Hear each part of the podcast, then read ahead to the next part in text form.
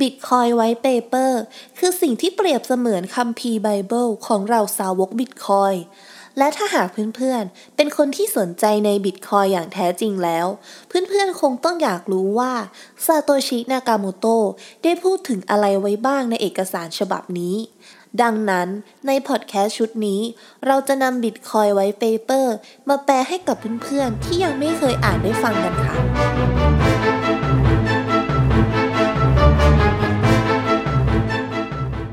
สวัสดีค่ะเพื่อนๆ ยินดีต้อนรับเข้าสู่ช่อง Bitcoin and the Out Thailand ที่ที่เราจะมาพูดคุยกันเกี่ยวกับ Bitcoin สกุลเงินดิจิตอลที่จะนำพาเสรีภาพ และความเป็นส่วนตัวทางการเงิน กลับคืนสู่ประชาชนตัวน้อยๆ อย่างเรากันนะคะ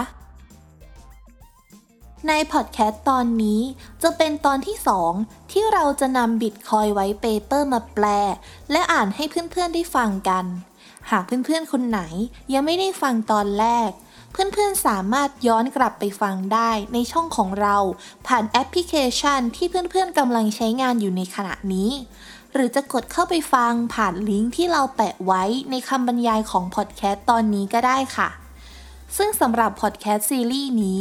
เราจะพยายามใช้คำพูดให้เหมือนกับซาโตชินากาโมโตะให้มากที่สุด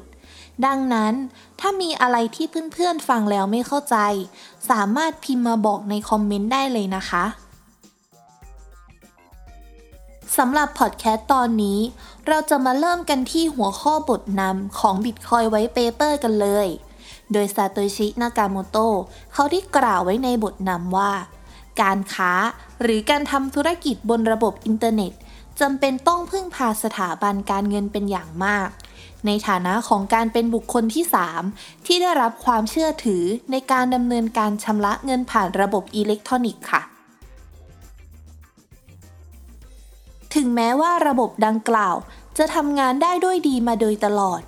มันก็ยังคงมีจุดอ่อนโดยธรรมชาติ ที่เกิดจากการที่ต้องอาศัยความไว้เนื้อเชื่อใจ เนื่องจากธุรกรรมที่ป้องกันการแก้ไขย้อนหลังได้อย่างแท้จริงนั้น ไม่สามารถเกิดขึ้นจริงได้ เพราะสถาบันการเงินทั้งหลาย ไม่สามารถหลีกเลี่ยงการไกล่เกลี่ยข้อพิพาทระหว่างผู้ใช้งานได้ค่ะ ต้นทุนของการไกล่เกลี่ย ได้ทำให้ต้นทุนการทำธุรกรรมเพิ่มมากขึ้น ซึ่งเป็นการจำกัดขนาดขั้นต่ำของธุรกรรมในทางปฏิบัติ และทำให้การทำธุรกรรมขนาดเล็ก ที่ไม่เป็นทางการเป็นไปได้ยาก อีกทั้งยังก่อให้เกิดต้นทุนจำนวนมาก จากการที่ไม่สามารถสร้างธุรกรรมที่ป้องกันการแก้ไขย้อนหลังได้ เพื่อใช้งานกับการให้บริการที่ต้องทำให้ไม่สามารถแก้ไขย้อนหลังได้ค่ะเมื่อธุรกรรมสามารถแก้ไขย้อนหลังได้ การอาศัยความเชื่อใจก็ต้องขยายวงกว้างมากยิ่งขึ้น ผู้ค้าขายจำเป็นต้องคอยระแวดระวังลูกค้า ซึ่งก่อให้เกิดความวุ่นวายในการทำธุรกิจ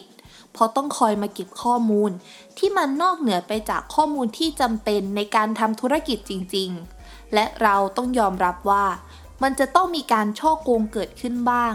เพราะเราไม่สามารถหลีกเลี่ยงมันได้ตลอดเวลาค่ะ ต้นทุนที่เกิดขึ้น บวกกับความไม่แน่นอนของระบบการชำระเงิน สามารถหลีกเลี่ยงได้ ด้วยการใช้งานเงินกระดาษที่จับต้องได้จริง แต่ก่อนหน้าที่จะมีบิตคอยเกิดขึ้น มันก็ไม่มีวิธีการใดเลย ที่เราจะสามารถชำระเงินให้กับใครก็ได้ ผ่านช่องทางการสื่อสารออนไลน์ โดยไม่ต้องมีตัวกลางที่เราต้องให้ความไว้วางใจค่ะ สิ่งที่จะช่วยแก้ไขปัญหาดังกล่าวได้ก็คือ ระบบการชำระเงินแบบอิเล็กทรอนิกส์ ที่ผ่านการพิสูจน์ด้วยคริปโตกราฟิก หรือก็คือ การเข้ารหัส แทนที่จะต้องอาศัยความเชื่อใจกันทำให้บุคคลสองฝ่าย สามารถทำธุรกรรมระหว่างกันได้โดยตรง โดยไม่ต้องอาศัยบุคคลที่ 3 ที่น่าเชื่อถือ ซึ่งธุรกรรมที่ไม่สามารถถูกแก้ไขย้อนหลังได้ในทางคณิตศาสตร์ จะช่วยปกป้องผู้ขายจากการถูกฉ้อโกงได้ และเรายังสามารถใช้กลไกการดูแลผลประโยชน์แบบปกติ ในการช่วยปกป้องผู้ซื้อได้อย่างง่ายดายค่ะ White Paper ฉบับนี้ ได้นำเสนอวิธีแก้ไขปัญหาการใช้จ่ายซ้ำซ้อน หรือ Double Spending ด้วยการใช้เซิร์ฟเวอร์ที่มีการประทับเวลา และมีการกระจายอำนาจด้วยระบบ Peer to Peer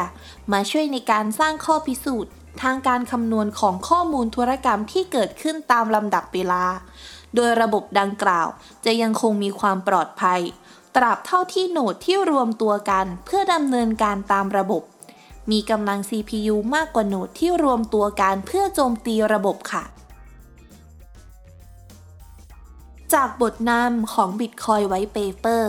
โดยสรุปแล้วซาโตชินากาโมโตได้ชี้ให้เห็นถึงปัญหาสำคัญ ที่เกิดจากระบบที่ต้องอาศัยความไว้เนื้อเชื่อใจกัน เนื่องจากธุรกรรมที่เกิดขึ้นในระบบแบบดั้งเดิม สามารถถูกแก้ไขย้อนหลังได้ และยังก่อให้เกิดต้นทุนที่ไม่จำเป็นในระบบจำนวนมากค่ะ การพึ่งพาตัวกลางนี่เอง ที่ทำให้การชำระเงินบนระบบออนไลน์ ไม่สามารถมีประสิทธิภาพเทียบเท่ากับการใช้เงินสดที่จับต้องได้ และนั่นก็ก่อให้เกิดอุปสรรคในการทำธุรกิจในโลกยุคปัจจุบัน และนอกจากนั้น การใช้งานเงินของรัฐบาล ยังต้องอาศัยความไว้วางใจว่า ผู้ควบคุมนโยบายการเงิน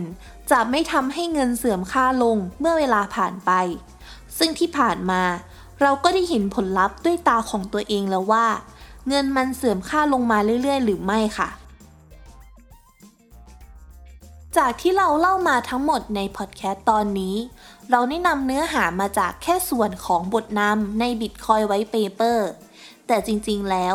มันยังมีเนื้อหาอีกมากมาย ที่คงจะต้องนำมาเล่ากันต่อในพอดแคสต์ตอนหน้า หากเพื่อนๆฟังแล้วมีคำถาม หรือมีความคิดเห็นใด ๆ สามารถคอมเมนต์มาพูดคุยกันได้เลยค่ะ ในตอนนี้เพื่อนๆ สามารถติดตามช่อง Bitcoin and the Out Thailand ของเรา ได้หลายช่องทางเลยนะคะ ไม่ว่าจะเป็น Facebook YouTube Spotify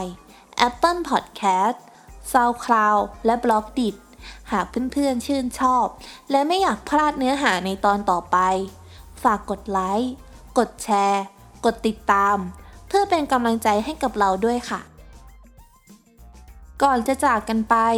ขอบอกกับเพื่อนๆเหมือนเดิมนะคะว่า